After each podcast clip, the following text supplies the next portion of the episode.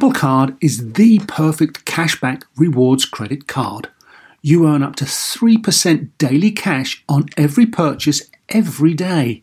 That's 3% on your favorite products at Apple, 2% on all other Apple Card with Apple Pay purchases, and 1% on anything you buy with your titanium Apple Card or virtual card number. Visit apple.co slash card calculator to see how much you can earn. Apple Card, issued by Goldman Sachs Bank USA Salt Lake City branch, subject to credit approval. Terms apply. So, why do you want to learn a new language? I'll tell you why. Because donde está el baño can be a very important question at times. You know, Rosetta Stone is the most trusted language learning program, available on desktop or as an app. Fast track your language acquisition with immersive lessons designed to teach you to pick up languages in a natural way. I love the fact that I can go from my laptop to my phone to pretty much anywhere and learn the language of my choice. Not to mention, I'm bringing my communication skills to new heights. Don't put off learning that language. There's no better time than right now to get started. For a limited time, Star Talk Radio listeners can get Rosetta Stone's lifetime membership for 50% off. Visit rosettastone.com slash StarTalk. That's 50% off unlimited access to 25 language courses for the rest of your life. Redeem your 50% off at rosettastone.com slash StarTalk today. Welcome to Star Talk, your place in the universe where science and pop culture collide. Star Talk begins right now.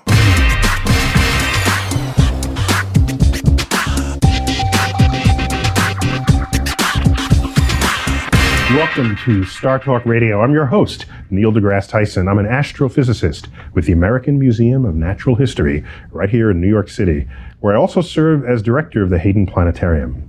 And I've got with me, uh, you've seen him before, you've heard him before, Eugene Mirman. Eugene, thanks. We do, we, we, you've invited us to your Eugene Mirman Comedy Festival, which is a great thing you got going over there in Brooklyn. Thanks. Thanks for having us Yes. be a part of that. Thanks for being And just recently we did a show with you and like our name was on the poster. That was great. Yeah. so I've been on a poster before. Well, welcome to Posters. Very cool. I'm going to make you a star, Neil. Thank you. so this show is about nutrition, and we're featuring my interview with Anthony Bourdain. You might have seen him with his television show on the Travel Channel. He's going to have a TV show that's, in fact, he's going to move to CNN and do a, Yeah. a food show. We'll be like Anderson Cooper in the middle of a food disaster, picking up food, going, Exactly. Why? and I and I said I couldn't do this just with Eugene, although Eugene is a bit of a food expert because you're a voice on Bob's Burgers. Yes. You know, so he's got some food expertise. and I got a D in chemistry, so I bring that also All to the table. so I but I, I And he eats. I, I Yes. had, but I had to bring in a little more expertise. Just Sure. uh, no offense here. Not offended. I, I uh, down the street we've got New York University, a great institution, uh, one of the uh, jewels in the crown of New York, and we have Professor Marion Nestle, Professor of Nutrition. Thanks for joining us on Star Talk Happy New Radio.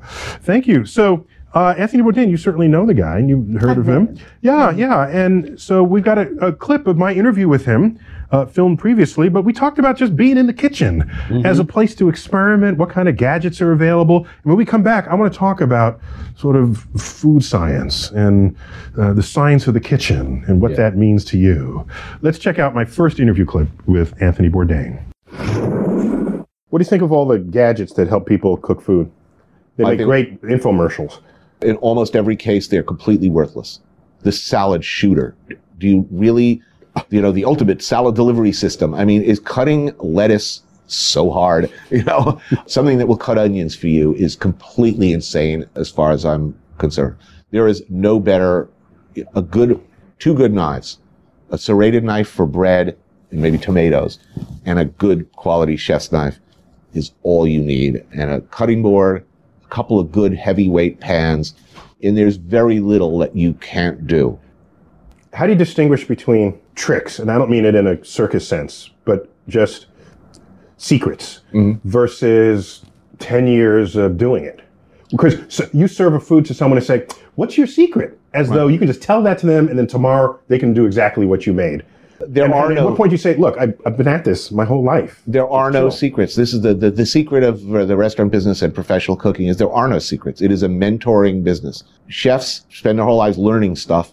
And then because of the nature of the business, every few months teach everything they know, invest time they don't have in teaching somebody everything they know so that they can maybe have a Sunday off and that they can count on a crew. It's a military hierarchy there are no secrets. There are no secret recipes. There are no secret techniques.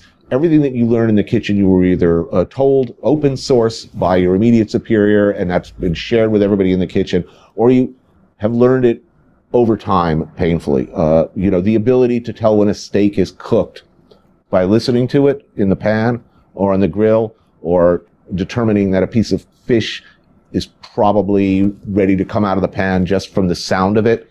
Uh, these are things you learn through repetition, and that is the great secret. It's that this is how professionals learn. This is how home cooks should learn.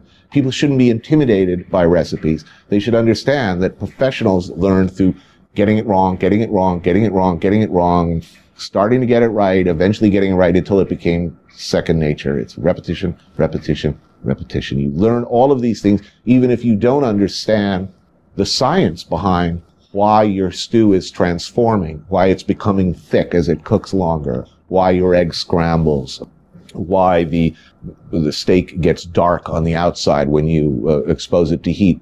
You may have no understanding of, of the science behind that, but you instinctively, of course, through repetition, understand it, you learn to use it, and you count on it. Now, you've used two words in our conversation as fluently as any scientist that I know. First, E. coli just rolled off your tongue. Yep. And tectonic shift rolled off your tongue.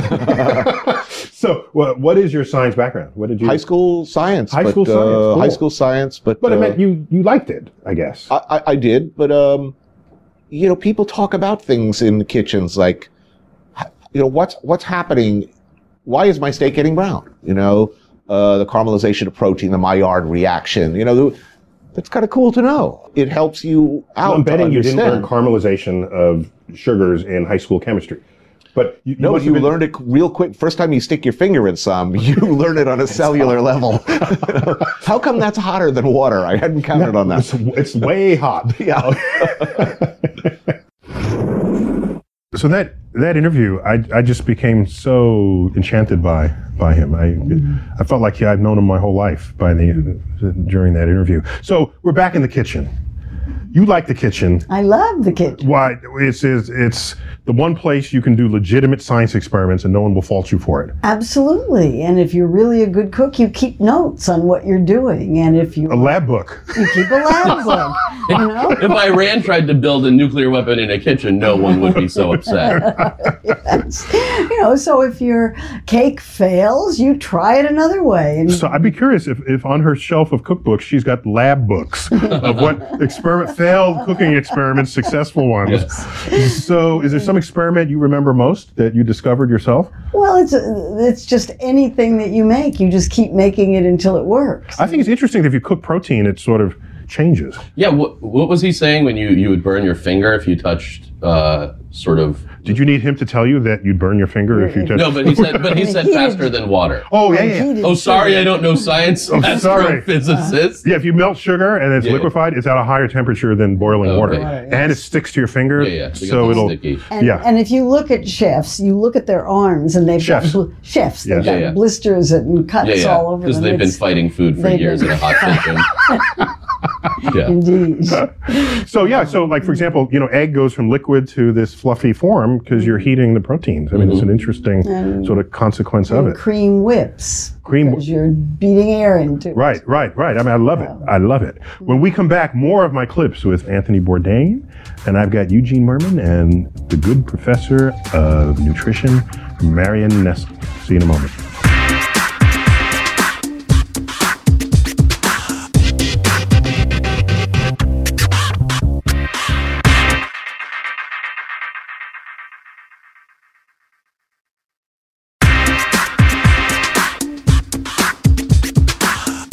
Talk Radio, we're back. Find us on the web at startalkradio.net. And you can listen to us three ways. You can download the podcast on iTunes and our website. You can find us in the airwaves, Star Talk Radio Radio. Also, we are on the Nerdist channel under YouTube. Check us out. You'll see us in video form. I've got Eugene Mirman. Eugene, thanks. Sure. Thanks. And the good professor, thanks for agreeing to help out on this interview. I, I interviewed Anthony Bourdain, and I didn't know, knew very little about him, and I got so. Yeah. Do you ever watch his show? It's I did a call, you know, we use channel surf and oh, all the food he's, folks. He's wonderful. Yeah, that's it's great. It's great to learn about, and he's got a new show on CNN where he travels mm. the world, and he gets paid for that. Yes. I think most of the people on CNN It's a good are gig. given Yeah, money I in guess, yes, they are paid, of course. for their skills. His is just to travel around eating things. and eating things. And, I, and he's just mm-hmm. actually pretty slender, so he's watching what he eats. So in my next clip with him, we talk about the molecular food movement. Something I mm-hmm. was I was unsure what that meant, but it's all the rage, and let's find out where that takes us.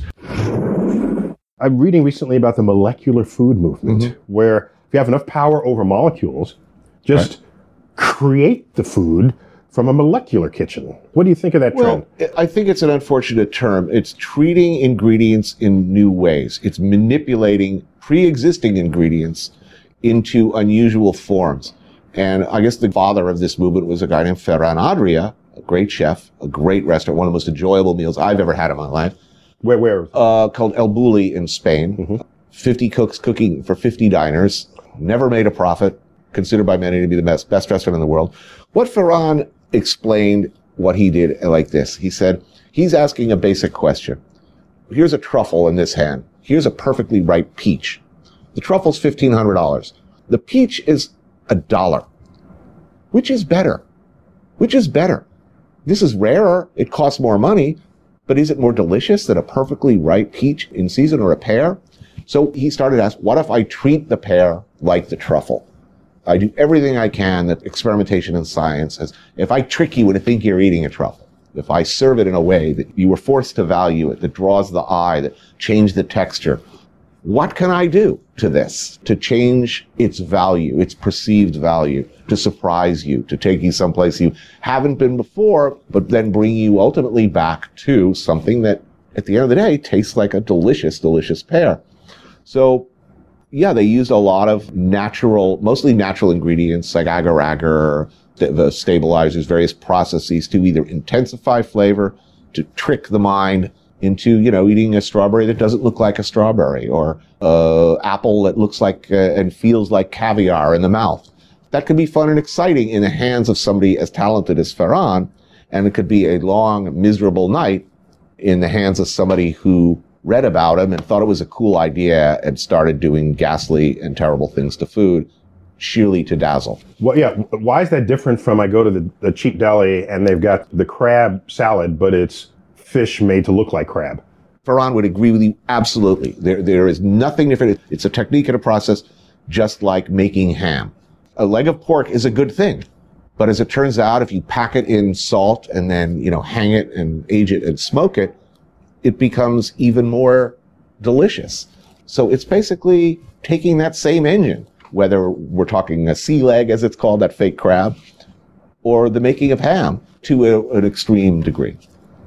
Okay, but at least that's still using natural ingredients or ingredients available to them. It's not really coming out of the chemistry lab. This is not chemistry lab. Okay, It's so this whole molecular movement is It not a- the- yeah, badly it is, named. It is a modernist cooking that understands and refined and expect that you know they spend a lot of time in workshops or laboratories figuring out why does an egg scramble? What process is happening already when you agitate and beat proteins? yeah, egg proteins, get all. Right. So what can we do? How can we play with that process? So we're not talking about introducing chemicals. In almost every case, most of the stabilizers or things like these were extracts of or natural ingredients that are used elsewhere in, in other cultures. So it's not chemistry class, but it certainly does look like a laboratory.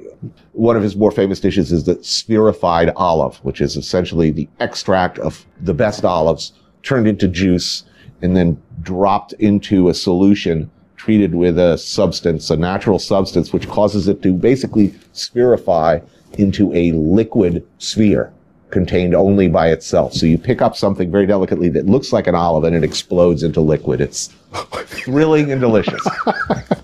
So it's like the essence of olive turned into a bigger olive. Just as delicious as the original olive, but with excitement, surprise, wonder, and you know, 50 courses of this, it's really like taking off to the moon. You're, you you you look stunned by this description of the essence of olive turned into an olive. Well, I've had one actually. You had one, and what is it? It's like having a mouthful of olive oil. Ew. Good olive oil, mind you, but still olive oil. Like best ever olive oil. It could be. Okay, so But then what's little, but little, but not as thick or as thick. Yeah, pretty much just tasted like olive oil. if you take the essence of an olive, that's oil, right? Yeah, that's what right. olive presses Well, do. I'll go home and drink some olive oil and be like, And there you go. that. and but you'll I'll save imagine. yourself a great deal of money. So is, are these chefs gone awry? Is this like Oh, I think they're having fun. It's boys with chemistry sets. They're not murdering people. Yeah, That's it's, true. it's chemistry sets up. They get to play with all this really cool equipment. They get to play with liquid nitrogen. What could be more fun than That? I want liquid I want a liquid nitrogen nozzle in my kitchen. See, there you go. I've always wanted that. I think There you you probably could have one, right? I could probably rig that actually. Now that you mention it, so if you had liquid nitrogen very cool. It's, it's nitrogen like in in the air. In case you didn't know, seventy eight mm-hmm. percent of the air you breathe is nitrogen. If you cool it enough, it will liquefy. But now it's like raging boiling And then because you- and it boils. very cold. Yeah, it's it's it's boiling at a very cold temperature. what would happen if you sprayed it on a fish? Uh, you would instantly freeze the fish. And then if you, and then you microwave it, would it be delicious? Freeze it, then microwave it. Then you have a mushy fish, right? All right. Just trying to see how well you know science. You Yeah, yeah. So no, I've never tried that, but I think that's what would happen if you did this. So uh, maybe there there are things that a chef could still do to food that these boys with toys haven't yet devised. That's, Well, they're working on it. They're working on it. and there on are it. lots of them working on it. so, but don't wouldn't it help if they knew the chemical properties of fat versus protein versus Mm-hmm. And they're working on carbohydrates? Some of them might. I don't know why you're assuming. Well, no, they what, I'm asking, what in your experience do chefs I have mean, the kind some, of some do, some don't. do chefs have the nutrition knowledge that you have? I mean, you're an expert, of course, but do they have your threshold of knowledge that you think everyone should have? I don't think so. They have knowledge about cooking. That's what they're doing, and they're trying to take the what, what little science they know and apply it. Would they be a better chef if they knew more of what you knew? Possibly, possibly not. Because so much of cooking is about taste and flavor and getting a feel for how you deal with the Do you concern yourself much with taste? I, Absolutely. yeah, she seems to. Absolutely. You think people should eat moderately different things? Of things? things that are delicious. Yeah, so that they enjoy Yeah. it. She's not trying to get everyone to eat weird like paste that is Yeah, I neutral think- of calories. I, I think healthy food should be absolutely delicious. That's how you'll convince people. No. Okay, uh, but- but you know, the- to me, a really The stereotype is that the healthy food is nasty and Well, it's like taking your I don't medicine. think that is anymore. More actually, I think that's changed. Well, it now, should change. I mean, Says the man who's a voice in Bob's Burgers. My my That's my, not an argument. Yes, my, it, it is. At this moment, I'm having trouble invoking it getting a word in as an edgewise. argument. Go. No. Uh, my idea of a really great chef is somebody who can make vegetables absolutely delicious. So that's all you want to eat. Ooh, that's an interesting chef's challenge. Yeah. And Take a many, meat eater and have them fall in love with vegetables. Many many chefs can rise to that challenge without Yeah. any trouble at all. It's true. Many. Just go to Blue Hill. Yeah. Blue okay. Hill is not a bad place to start. Okay. So you know about Blue Hill. Oh my God. Mm. I've had carrots. They, they start out with little tiny Yeah. spiked carrots Yeah, and radishes. Remind me, Blue Hill has their own farm or Yeah, something. Is they that do. right? It's and they really delicious. They do. they control all their own Yeah. vegetable products, if I remember that correctly. they Just do. because I'm on a cartoon with the word burger doesn't mean I eat only burgers. Okay, I'm just, Just- I, I didn't just mean to to be like, clear, offend. I, I'm curious about something. When people eat, uh, different foods react to their systems differently. You know, some people get indigestion. I mean, you study the chemistry of people's reactions to food. Well, one of the things that's really fabulous about the human digestive system is that it can take anything and turn it into calories and nutrients. Oh, okay. Really anything. And if the, there's some people who are sensitive to certain foods and have food allergies and other kinds of problems, but most people just Even tofu? even tofu. Just most, making sure. Just curious. most people can take anything that was that used to be alive and that's edible So we're- turn it into So we're their calorie factory. We just wood We're Wood? calorie factory. Wood? Wood would be hard. Yeah, if we that's were- not Some people could. That's not digestible. I want to talk about eating wood in a minute. For that, you need termites. Sure, exactly. Uh, when we come back to Star Talk Radio, more on our show on nutrition. Be right back.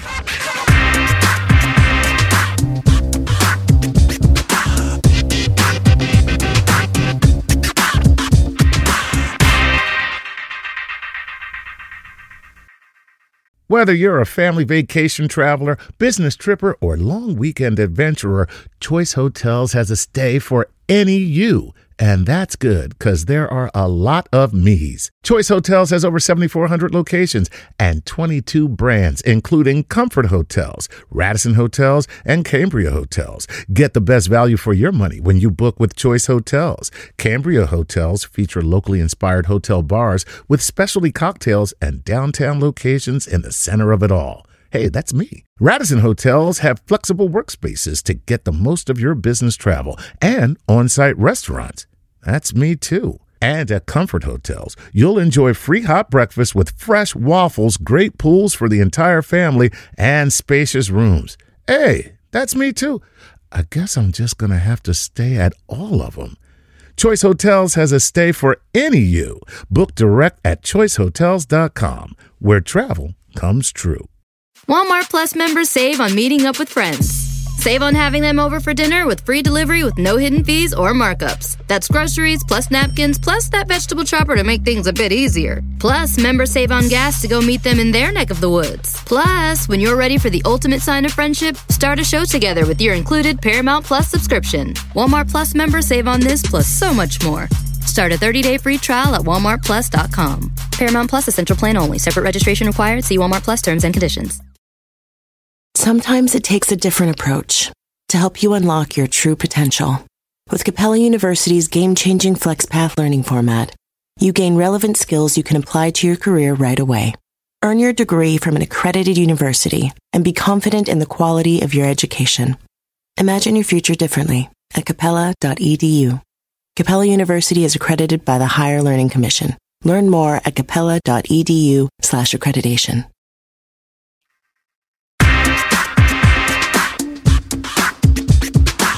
We're back on Star Talk Radio. I'm Neil deGrasse Tyson. I got Eugene Mirman and Professor Nestle.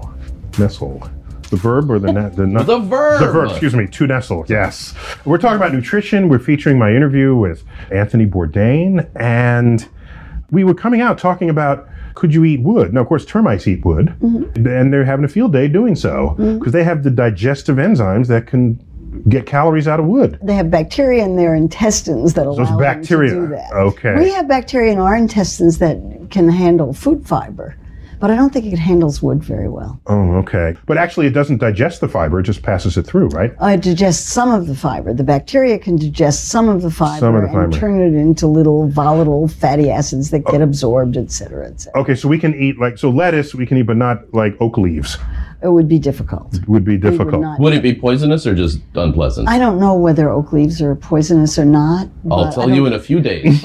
Yeah, why don't you do that? Why don't you do that experiment and be sure and take notes? No, but think about a future if if there's a food shortage in the world and we mm. managed a way mm-hmm. to eat something first that allowed you to digest wood. Mm-hmm. Because wood has calories in it. It's got mm-hmm. energy. That's why you can burn it in a fireplace. Absolutely. it's just not available to the human body Right. as an energy source. So we can imagine a, a day where you can digest wood. And what would we do with all the jokes about food tasting like wood chips? we would have to swap them out for another object or plant. right, some food right some food that, that, that tastes like wood, wood not on purpose Yeah. Tastes like sawdust. Yes. Which is still wood. In, in my interview with Anthony Bourdain, we, I talked about sort of the animal aspect of eating meat. I mean, if you can eat meat, it's a dead animal. Okay, are you are Agreed. people agreed? Okay, not, Go a, on, not a debatable topic. Yes. uh, but what does it mean to to eat something that's been completely uh, where its origin is completely concealed from you? It's just a burger. It's just a Oh, I see. Not like a farm to table kind of thing, but more of like just like buying a big pile of meat or finding it on ground. Right. Would you go out and in kill the plastic. animal if you knew that's what you were about to eat? Let's find out what our conversation Punch says. an animal out and murder it. Yeah. My fist.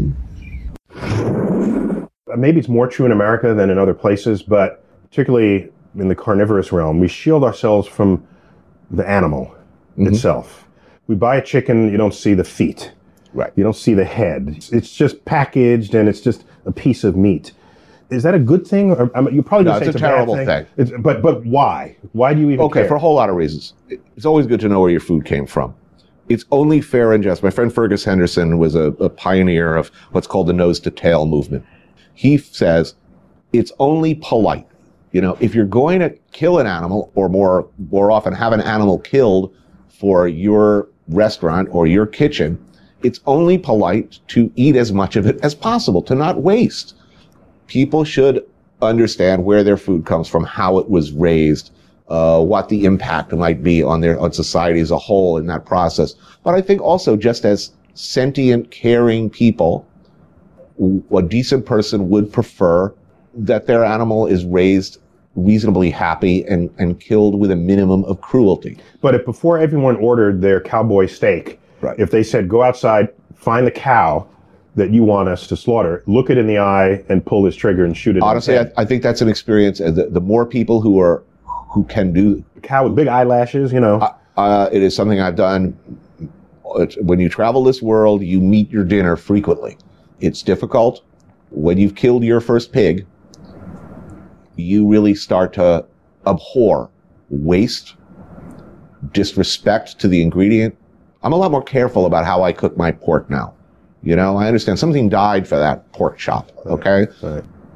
I think you become a, a better citizen of the world and a, a more rounded person when you have seen that process and you've made some personal decisions as part of that.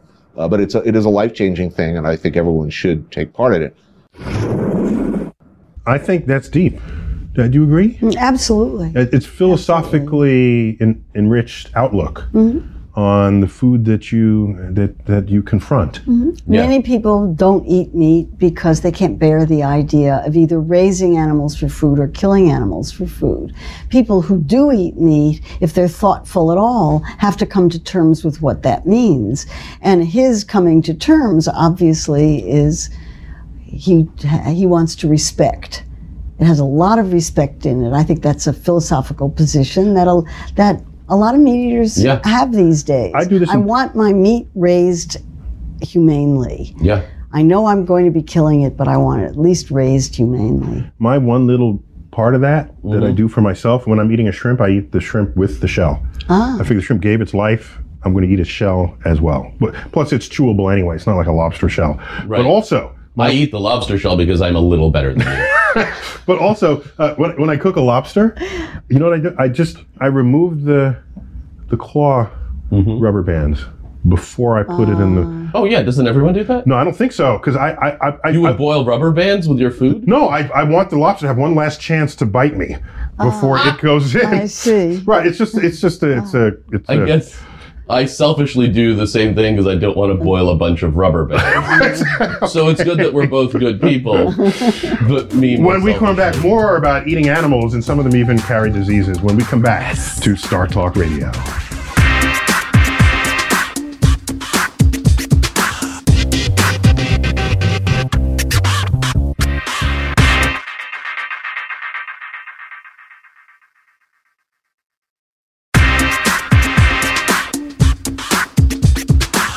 We are back. Star Talk Radio. Neil Tyson here. Your personal astrophysicist. I've got Eugene Mirman, comedian extraordinaire. Love your stuff, Eugene. Thank you. And Professor Marion Nestle. Uh, recently authored a book, this uh, Why calories count? Why Calories Count from Science to Politics. Awesome. And it's not your first book. No. It's not your first rodeo. No. You've been writing about this stuff for a while. So thanks for being on. We're talking about nutrition, we're talking about food, talking about cooking. And in this segment, we're talking about slaughtering animals, uh, some of which might have some disease that you want to avoid. And it includes interview clips that I conducted with Anthony Bourdain.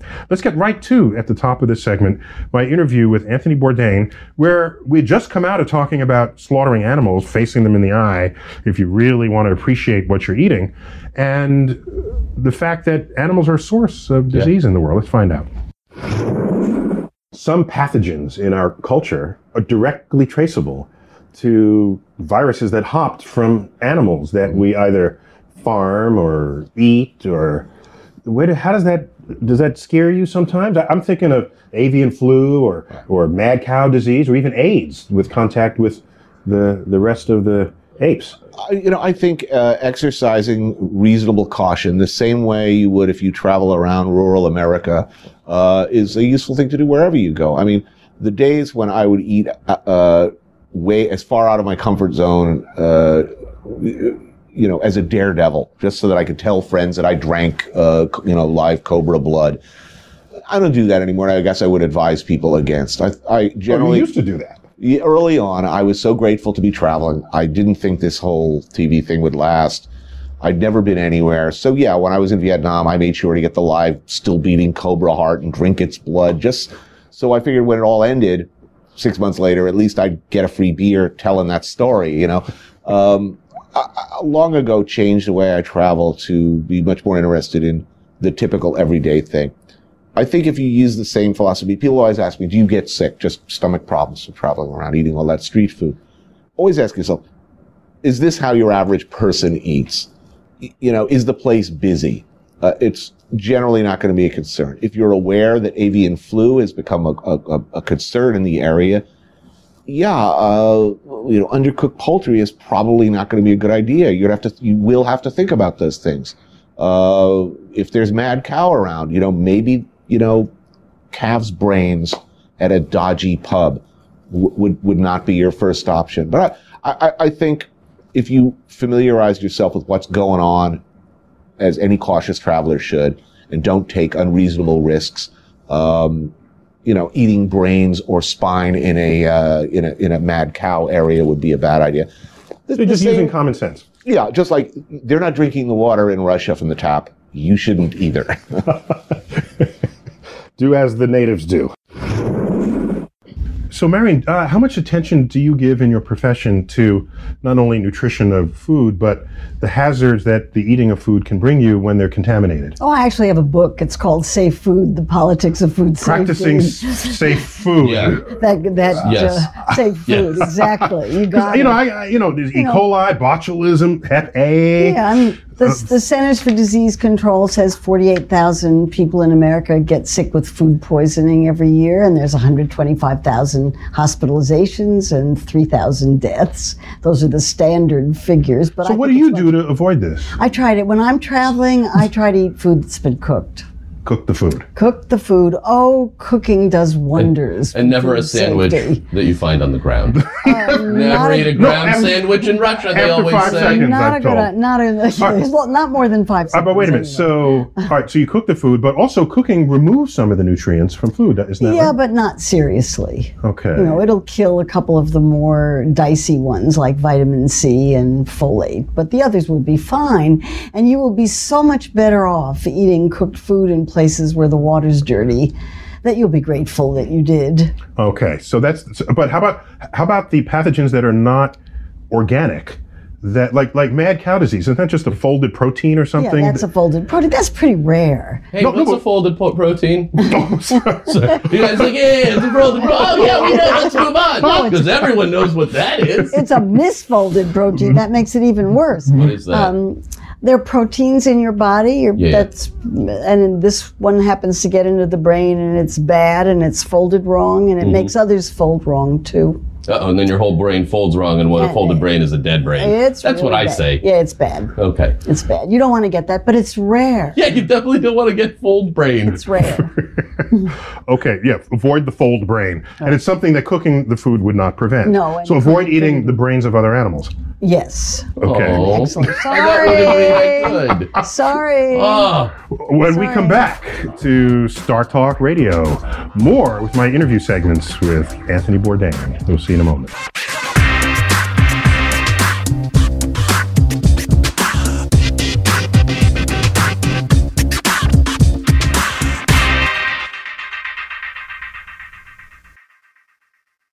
Walmart Plus members save on meeting up with friends.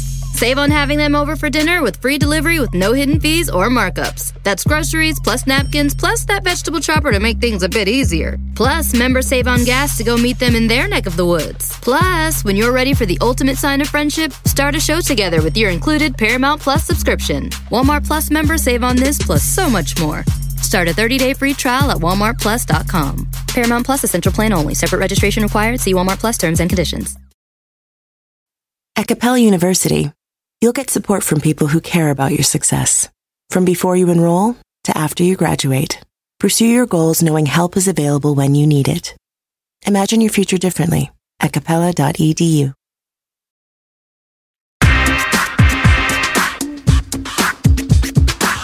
We're back on StarTalk Radio. I'm Neil deGrasse Tyson. And we're coming into to our final segment on this program where we're, we're featuring my interview with Anthony Bourdain. Yes. And, uh, and Professor, you've been commenting on this. It's been, been great. Just fleshing out what we're trying to explore what, what it all means. We came out of that segment talking about folded proteins. You didn't know about a folded protein? No, and I'm willing to bet a lot of people did. Misfolded. Misfo- Everybody knows about like a perfectly folded protein. It's the misfolded proteins that catch most of The America. off guard, origami protein where they Yeah. messed up the, the third Yeah. the, the third Which- standard form. Which is a danger that is unlikely and can't be avoided by cooking.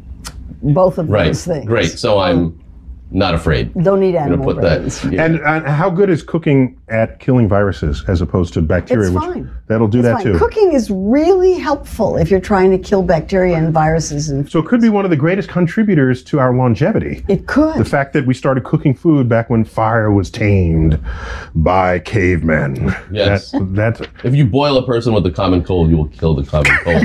so the question is how what's to find that perfect temperature before they die. Mm-hmm. well, that's kind of what your body does when it raises its temperature. Mm-hmm. It's fighting bacterial infection. Mm-hmm. So you were not completely Wrong. crazy with that suggestion. But I want to boil people to kill the virus. But in fact, your body sometimes doesn't know how high to bring the body temperature, and it can mm-hmm. kill itself, Right. With a fever, yeah, yeah. So, No. so there. Uh, so I, I spoke with Anthony Bourdain about food in interesting, more exotic places, like food in space. What, Rhode ast- Island. what, what astronauts eat. Name one Or person if who's we're ever gonna go been to there. Mars, or we're going to go someplace, just food at high altitude. Later this afternoon, I'm going to be speaking with the space station astronauts, and I'm going to ask them, uh, in part inspired by this conversation, I'm going to ask them, since it is an international space station, did they ever get together and swap each other's foods? Well, uh, they do. I've spoken to some astronauts about this, and it's really interesting what happens to the palate at altitude and in outer space. Apparently, you know, if you have a stash of hot sauce, you're the go-to guy in outer space. they crave spice and uh, like chili sauce, Tabasco, some kind of good spicy relish, seasonings. Something to uh, keep in mind. If if our next mission to Mars, would you volunteer to be their chef Um, or advise NASA I- on it? really be interested in going to Mars. No, I ain't cooking. I had 28 years of it. Somebody else can bring the food. I'll bring the hot sauce. you, well, you could be the, the spice man, I guess. How to make the food better. Well, and, and it's, uh, you know, airline food tastes so differently on the ground and, and at altitude. Uh, they have to completely reimagine it for what it's going to taste like up there. So I think I'd be well, given my experience in Southeast Asia, I think I'd be a good choice for the master of condiments. Marion, I'm intrigued by that. I mean, I, I conducted that interview, but it didn't hit me until just now that if your taste buds, your brain taste bud connection changes according to altitude, you need a different cuisine at every s- Yeah. stratum It's, of, of it's where why people money live. tastes so good eating in, in, in Aspen.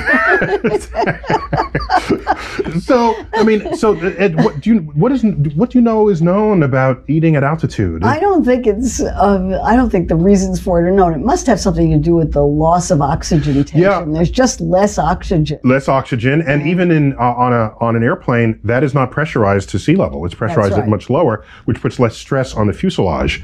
Because if they pressurize the cabin at at sea level. at sea level pressure, then seals begin to give, and it's it's. And I'm, No, you I thought at- at first you were like, you were talking about Seal the animal. and I was no, like, no, no. Sorry, Oh, sorry. you don't know how planes work. you think they're powered by seals. Oh boy. and so uh, and in the space station the same thing so so they might up the oxygen level to the same per breath but the total air pressure is going to be less. Mm-hmm. And we know you can survive in lower air pressure. So that's that's fascinating. But so things don't taste as good, and it's harder to boil water. yeah well, Yeah. well so well har- hard to cook an egg. You can boil the water. You won't cook the egg because it boils at a lower temperature. Oh. yeah you knew that Uh, yeah, I mean, it sounds familiar. I, I don't spend a lot of days boiling eggs in high altitudes, but sure, I've heard the thing. Right. So what happens is, as you go to higher altitude, there's less air pressure on the surface of the water. Mm-hmm. Right. And so the water's trying to evaporate itself, and it, at, at sea level, and it's fighting all these air molecules. You go to lower air, lower air pressure, water's popping up willy nilly, and so the temperature the water boils is Uh-huh. lower. Now you want to cook your three minute egg. The egg says I'm ready for 212, but you only give me 180. So your Right. three minute egg becomes a five minute egg. Sounds like you sh- you could you shouldn't be poaching eggs in space, but you should be making omelets on a nice hot pan, right? Yeah, so we need a whole new cookbook for your very for Outer your space various cooking. altitudes. For the amount we're trying to get to Mars, we haven't thought about how we're going to cook on the way there. You don't have to feed robots. That's we just give them sunlight. Yeah, So we, we should re-engineer humans so that we can run on sunlight. And That then, would be terrific. I would love a helmet that absorbs solar energy. but then it's not as tasty. The whole the food traditions of our world would Yeah. be gone. We've got to start wrapping this up. okay. Professor Nestle, thanks for coming. and and Eugene, and, and your book is out. Just came out uh, a few months Why ago. calories count? Why calories count? I'm I'm all over that. And Yeah. Eugene, are you going to read her book? I, I am. I'm actually, I'm actually totally excited to re- get your book. She should have brought a free copy for me, but I'll get it on iTunes or something. And that was great. I want to publicly thank uh, Anthony Bourdain again for granting Yeah. us that interview, and he was such a Hi, great guy. Anthony. I like your stuff a lot. And he was I like his food. He was so frank and honest, and he was such a great guy. That you've been listening to StarTalk Radio, brought to you in part by a grant from the National Science Foundation. Give a shout out to NSF. Well, you, you're NIH people, excuse me. NSF Oh. all the way.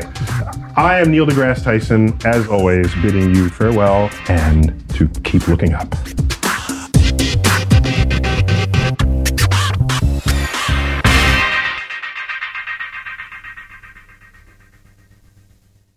Walmart Plus members save on meeting up with friends.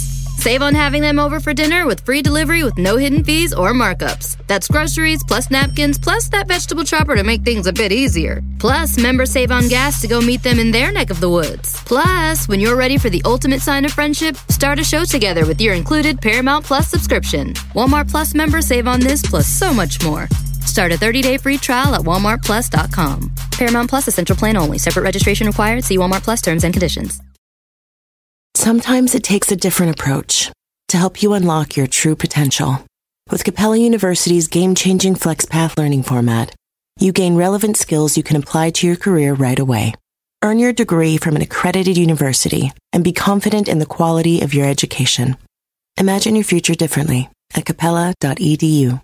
Capella University is accredited by the Higher Learning Commission. Learn more at capella.edu slash accreditation.